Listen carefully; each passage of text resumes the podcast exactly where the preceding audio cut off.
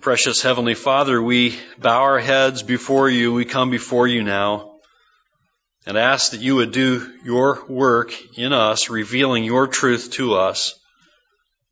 Father, I pray by the power of the Holy Spirit that you would take your word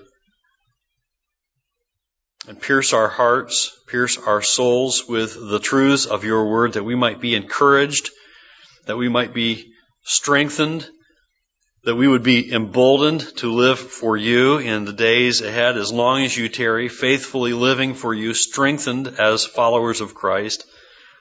Lord, we ask for your strength from your word, strength from your spirit today, and we ask that you would open our hearts and minds to the truths of your word that you've given us. Help us to trust in your word fully and to obey your word wholly. In Jesus' name we pray. Amen.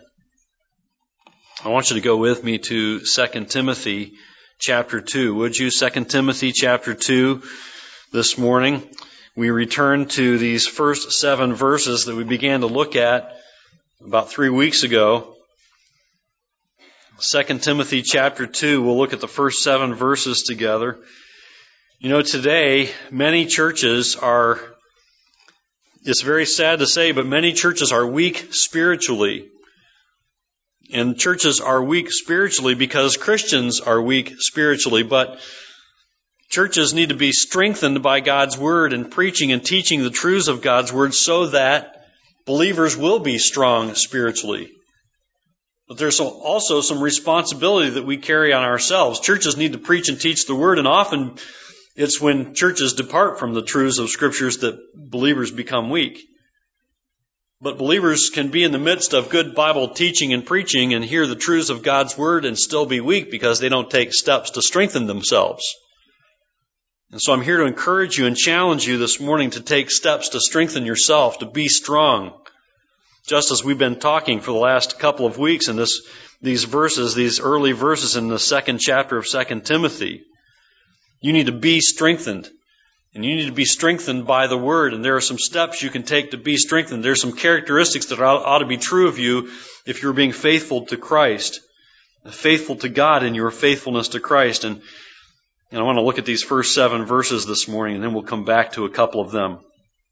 Follow along. 2 Timothy chapter 2 verses 1 through 7. You then, Paul writes to encourage Timothy, you then, my child, be strengthened by the grace that is in Christ Jesus and what you have heard from me in the presence of many witnesses, and trust to faithful men who will be able to teach others also. Share in suffering as a good soldier of Christ Jesus. No soldier gets entangled in civilian pursuits since his aim is to please the one who enlisted him. An athlete is not crowned unless he competes according to the rules. It is the hardworking farmer who ought to have the first share of the crops. Think over what I say, for the Lord will give you understanding in everything. Now, as Paul sought to encourage Timothy towards strength in his faith and, and pointed to how he was to help strengthen the church, he also pointed to his need to be a teacher. We noticed it last week. He also, as we see it here in the scriptures, he points to his need to be like a soldier and like an athlete and like a hardworking farmer. And you may recall I challenged men last week with this that if they wanted to be the kind of men that the church truly needs, the kind of men that their families desperately need, the kind of men that this world needs men to be, godly men to be, if you're going to be those kinds of men, you need to be those men who are teachable, who are faithful, who are teachable, and who are able to teach others, and who take steps to serve in the church and serve their families so that they might teach others to be faithful also. And then Paul moves on here and illustrates with three occupations what Christians who are faithful are to be like. He says believers ought to be like teachers, we learned last week. He also says they ought to be like soldiers. And then they ought to be like athletes and they ought to be like farmers. Paul is encouraging and challenging Timothy in his ministry. Remember, Timothy is leading the church. He's pastoring and he's leading the church and he's preaching and he's teaching and no doubt he's dealing with some very challenging issues in the church. And Paul is encouraging and challenging Timothy in his ministry in leading the church, trying to help him be strong for what he has ahead of him as he leads the church and he raises up and teaches others who then will teach others also, as we noted in verse 2 last week. So he's challenging him, encouraging him, and building him up in his ministry that he has before him. And just as we noted last week in verse 2, Timothy is to teach faithful men who will also teach others. But this example that we'll see this morning is not limited to those who are formal teachers. It wasn't true last week either that, that that example wasn't limited to those who would be formal teachers. When when Paul says to Timothy in verse 2, And what you have heard from me in the presence of many witnesses, entrust to faithful men who will be able to teach others also, those men who would be able to teach others also wouldn't necessarily be formal teachers or formal pastors, but they would be those men who rose up in the church to take the responsibility that God gave them and to lead with that responsibility, that burden on their backs faithfully, raising up others who would go on after they were long gone. And if the church is to survive, it'll be because faithful people teach others to be faithful people. Faithful teachers of the truth teach others to be faithful teachers of the truth and faithful servants of the truth and faithful parents and faithful fathers and mothers and grandparents and faithful deacons and trustees and those who serve in the church and faithful teachers. There will be those who come along and encourage others to do the same and teach them to do the same. But the example that we see this morning, again, it's not limited to those who would be formal teachers or pastors or those in formal roles of leadership in the church. This is for each of us. All who serve the Lord should learn from the soldier, of whom Paul writes to Timothy about. All who serve the Lord should learn from the, the example of the athlete and from the example of the farmer that we'll see, Lord willing, next week. No matter where you serve in the church or what your function as a member of the body of Christ is, these pictures of the strong Christian are an example for you to live by. Let's keep that in mind as we look at the first illustration of the strong Christian in which we're reminded of the commitment of a soldier. Think about the commitment of a soldier. You know something about the commitment of the soldier? Some of you who've served in the armed forces know something about the commitment of a soldier. That's what they are trained for. They are trained to be committed to the task at hand. Good soldiers are willing to endure, and we see it in the text here, good willing, good, good soldiers are willing to endure hardship. Look at it again with me. Look at verse 3. Paul says, and he reminds Timothy, that a strong Christian must be willing to, verse 3, share in suffering as a good soldier of Christ Jesus share in the suffering as share in suffering as a good soldier of Christ Jesus. Now, something indicates here to us that there is likely to be suffering for those who are followers of Christ, correct? Share in suffering as a good soldier. The example of the soldier here to us is vivid in a way, isn't it? Because we see our soldiers and sail, sailors and airmen and marines spread around the globe, especially in Iraq and Afghanistan right now, and we see them in the news and we think about the suffering that they endure. Right? Think about the commitment of a soldier. Good soldiers are willing to endure hardship. That's what they are trained for. Good soldiers are trained using methods that prepare and equip them for the hardship that they are sure to face in warfare and battle. Everything they do prepares them for the war that they must face, for the battles that they must face. Soldiers often endure great hardship in their service for their country. I am very grateful for those who serve our country faithfully today and have in many years past, who have faith, uh, served faithfully, many given their lives for our freedoms that we enjoy today. As followers of Christ, we ought to be grateful for those that God has raised up. You think about those who are in authority over us. The scriptures teach us that there are those who, are, who have been placed by God in authority over us.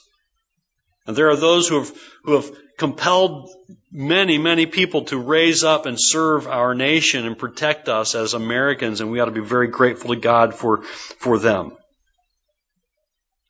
But we know it. We see it in the news broadcast, don't we? Some of us know it because it's close to home, and those that we have and family members maybe who have served recently in, in the challenges that we face in Iraq and Afghanistan. We pray for some of them. We, we know many of them, right? Soldiers often endure great, great hardship in their service for their country. The strong Christian, too, will be willing to endure great hardship for the cause of Christ. The strong believer, the believer who desires to please God, will be willing to endure hardship and face it faithfully. But, as John MacArthur writes, it is difficult for Christians in most of the Western world to understand what serious spiritual warfare and suffering for Christ mean. He says the secular environment in our society is becoming more and more hostile to Christianity and to religion in general. But we are not faced with loss of job, imprisonment, and execution because of our faith. With few exceptions, being a Christian will not keep a student out of college or a worker from getting a good job. But the more faithful a Christian becomes, and the more the Lord blesses his work, the more Satan will put roadblocks, hardships, and rejection in the way, the more evident the spiritual warfare will become, and the more frequent and obvious the hardship will become. He writes, Chrysostom wrote that, quote, it behooves thee not to complain if thou endure hardness, but to complain if thou dost not endure hardness.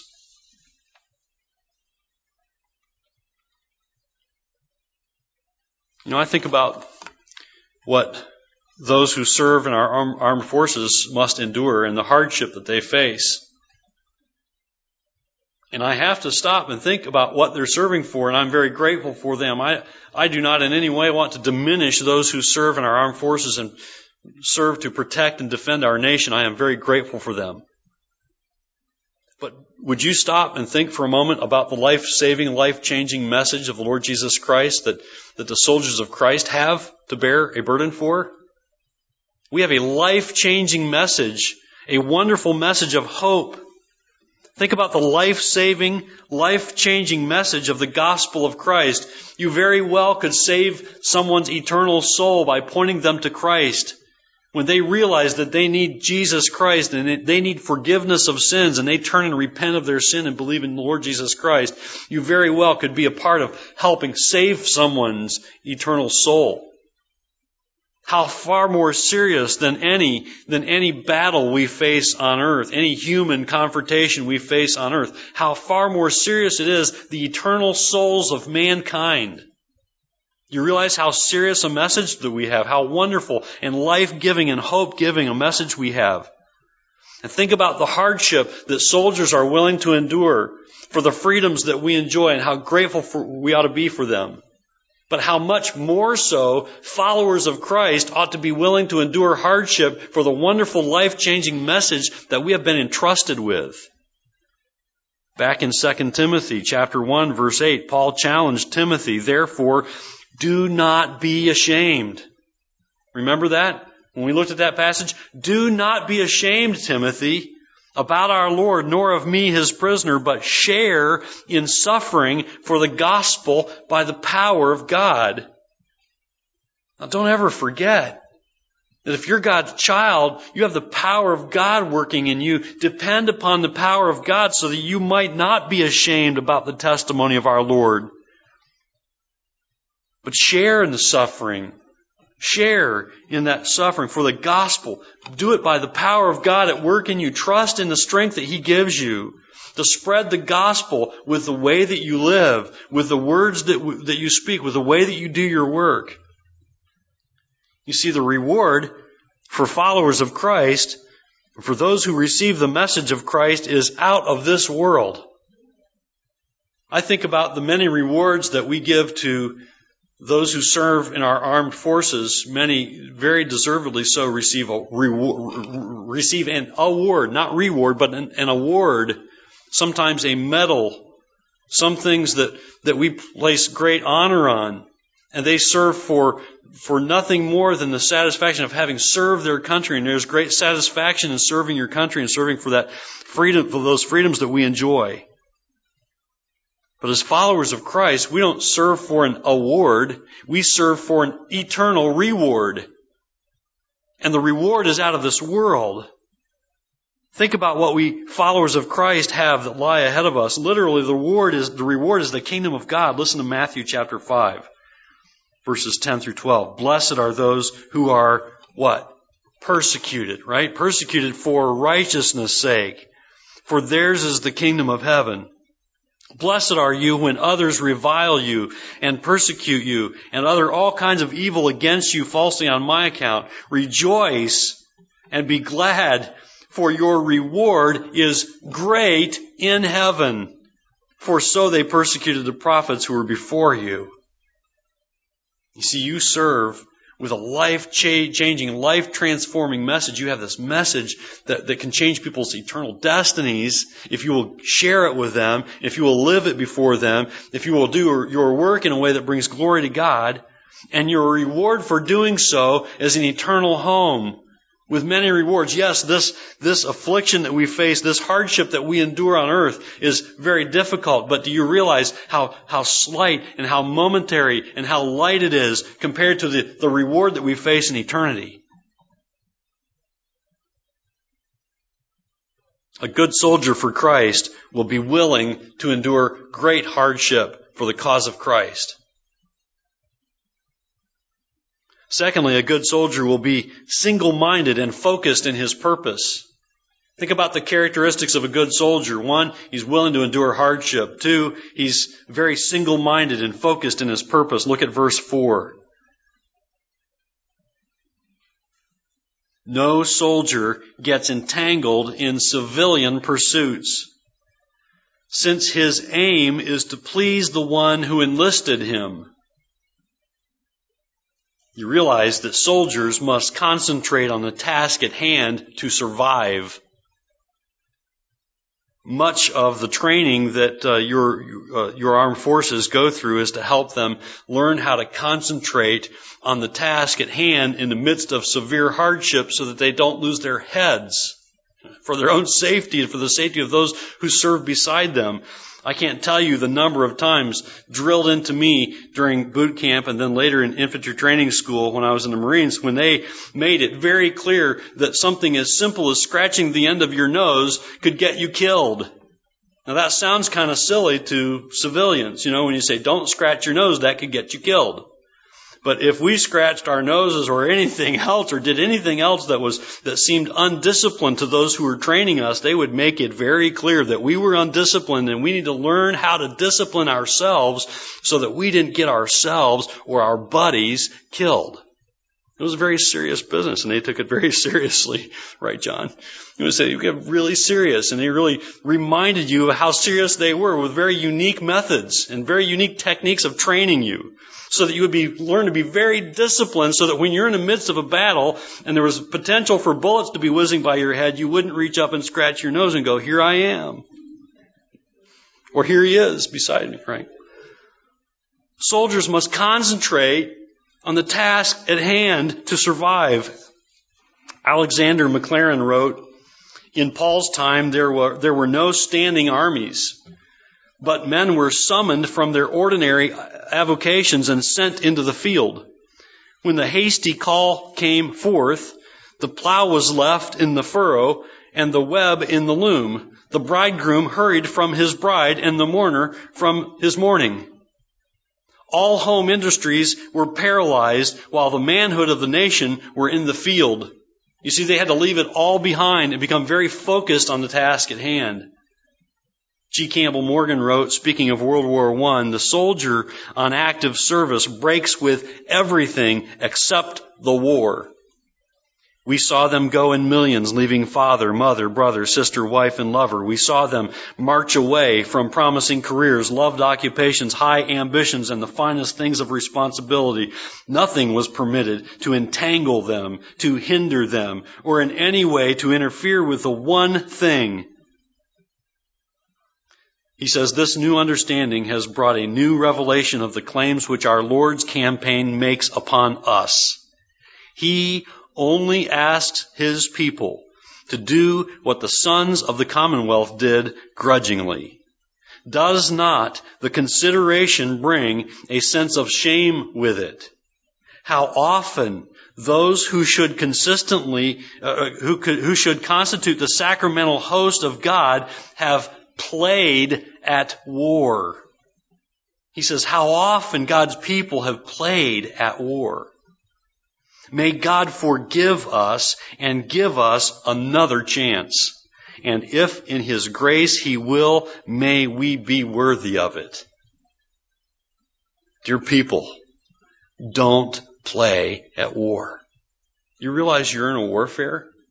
The Bible says that every follower of Jesus Christ is in a battle, is in a warfare. And a good soldier will be single minded and focused in his purpose. We ought not take the war that we're entangled in lightly. And it concerns me greatly when I talk to people who say they're believers and they say, well, you know, I don't think I'm in any spiritual warfare. I don't think Satan's after me and I don't think there's any battle going on in my life. Because if you say that, then either you're really far from the Lord or you're not a believer. Because if you know Christ and you're serving for Christ, you're going to realize that you're in a spiritual battle. Your life is bound up in spiritual warfare. You are constantly doing battle with the evil one, with the strength that the Holy Spirit gives you, and with the word that He's equipped you with, and with, the with the armament that comes from living in the Spirit and the Word.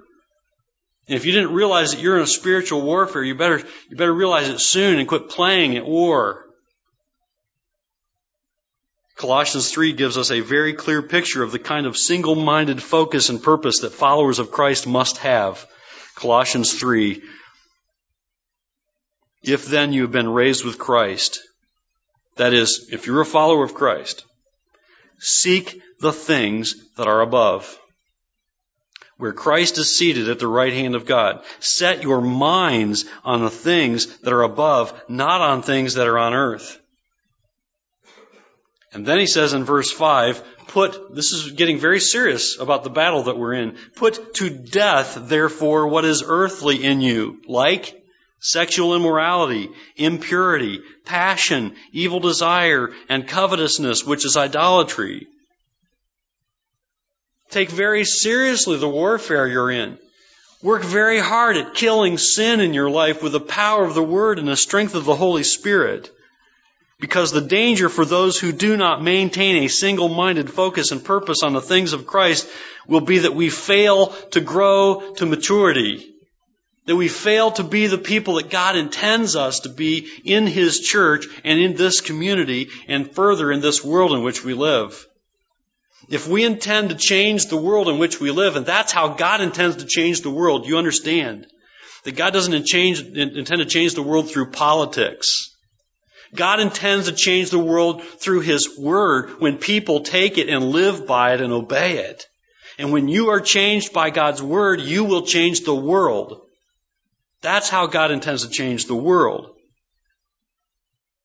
But if you fail to grow to maturity because you lack a single minded purpose in serving for the Lord Jesus Christ, and you're distracted from the things that you have before you that God intends to set before you as you serve Him, you will fail to grow to maturity. You will fail to be effective for the Lord Jesus Christ. And it's not that God won't get done what He intends to do, but He will use someone else. And I want Him to use you. And I think you want Him to use you for His glory to accomplish the things in this community for which He intends us to serve here for. Fail to stay focused on the purpose of living for God's glory, for the spreading of the gospel, and you risk being the one that Luke chapter 8 verse 14 describes, and as for what fell among the thorns, they are those who hear, but as they go on their way, they are choked by the cares and riches and pleasures of life, and their fruit does not mature. Paul warned Timothy not to allow himself to be led away and to strengthen the church, to strengthen himself and strengthen the church so that they would not be led away to destruction. And back in 1 Timothy chapter 6 verses 9 through 12. Look at them with me for a moment. 1 Timothy chapter 6 verses 9 through 12 when Timothy writes to or, uh, Paul writes to Timothy to encourage him, here's how to lead the church, Timothy. Here's how to grow the church. Here's how to protect the church. 1 Timothy 6 verse 9, but those who desire to be rich fall into temptation. Now, there's nothing in here that says there's anything wrong with being rich, okay? But it talks about the desire to be so, alright? Think about it. The desire to be rich. What does it cause you to do? All kinds of ungodly things. Alright? Verse 9, but those who desire to be rich fall into temptation, into a snare, into many senseless and harmful desires that plunge people into ruin and destruction. For the love of money, it doesn't say money is, it says for the love of money is a root of all kinds of evils.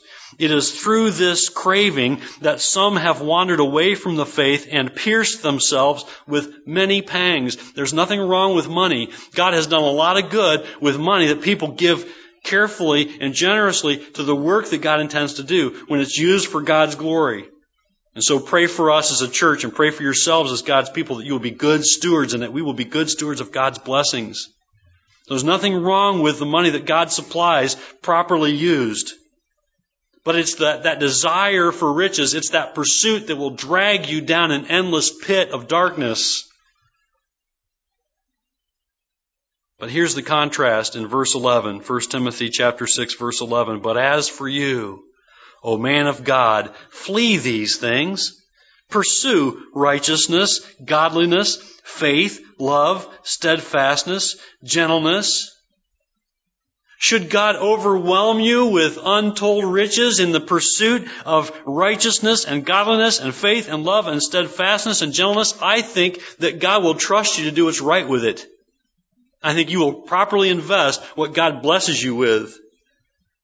And verse 12 says, Go on, fight the good fight of faith, take hold of the eternal life to which you were called, and about which you made the good confession in the presence of many witnesses. God may, may very well bless you with many earthly blessings if you are pursuing his goodness and godliness and faith and love and steadfastness and gentleness and, and that desire placed in the right direction will help you use what God has blessed you with for His glory to invest in eternal things. Make the pursuit of God your focus, your primary mission, not earthly gain.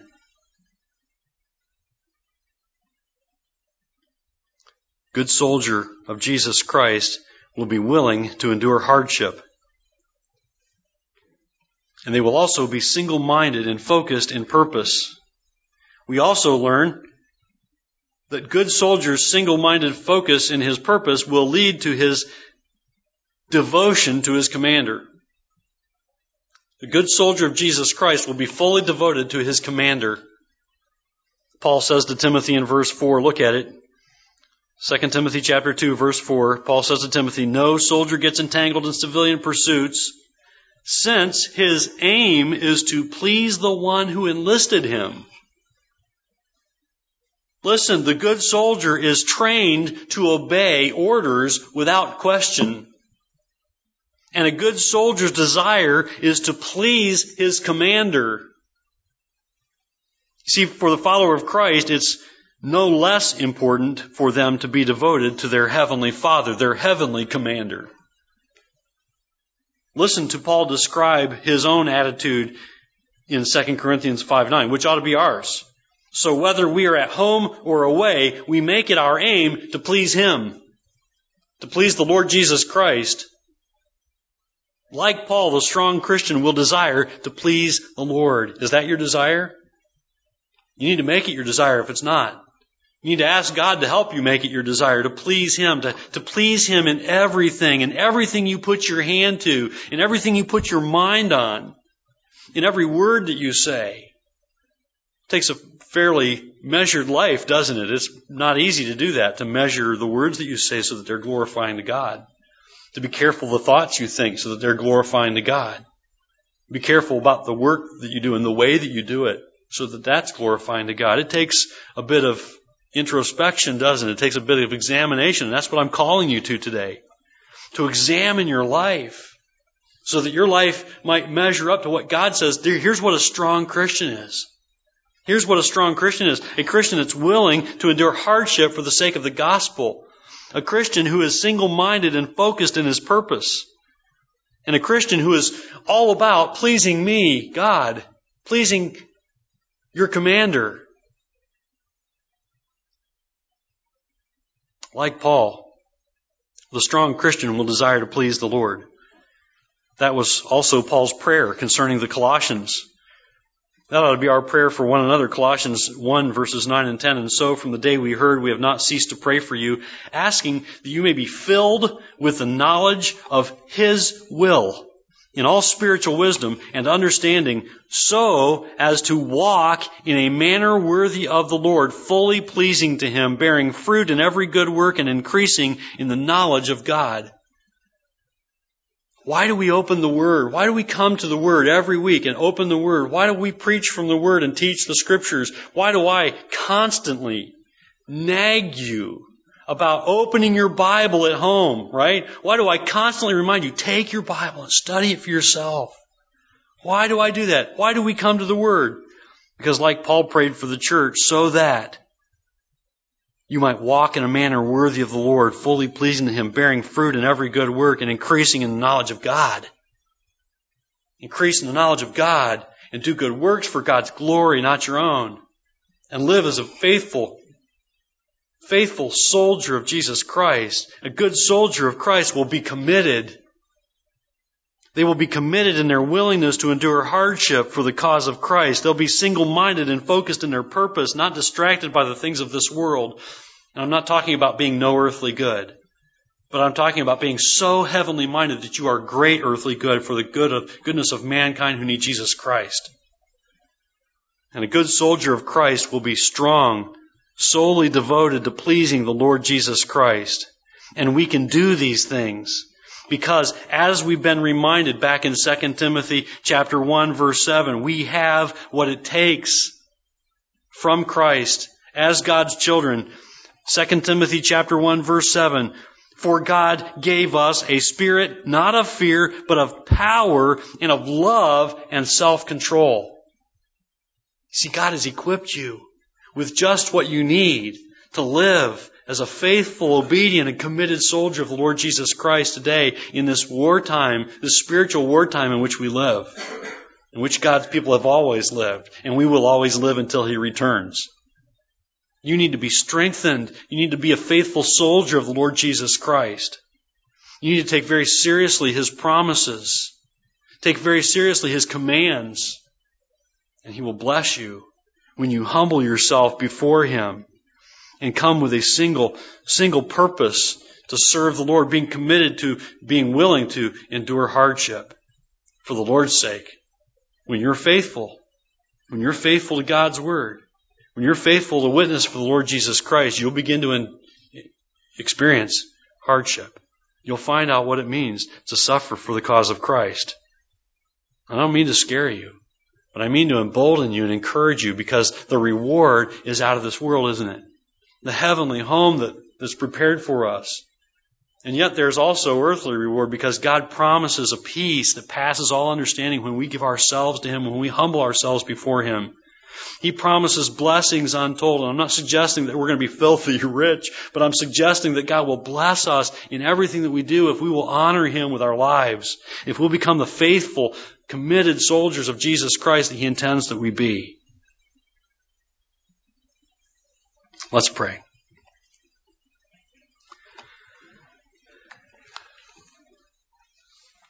Father in heaven, we thank you for your word.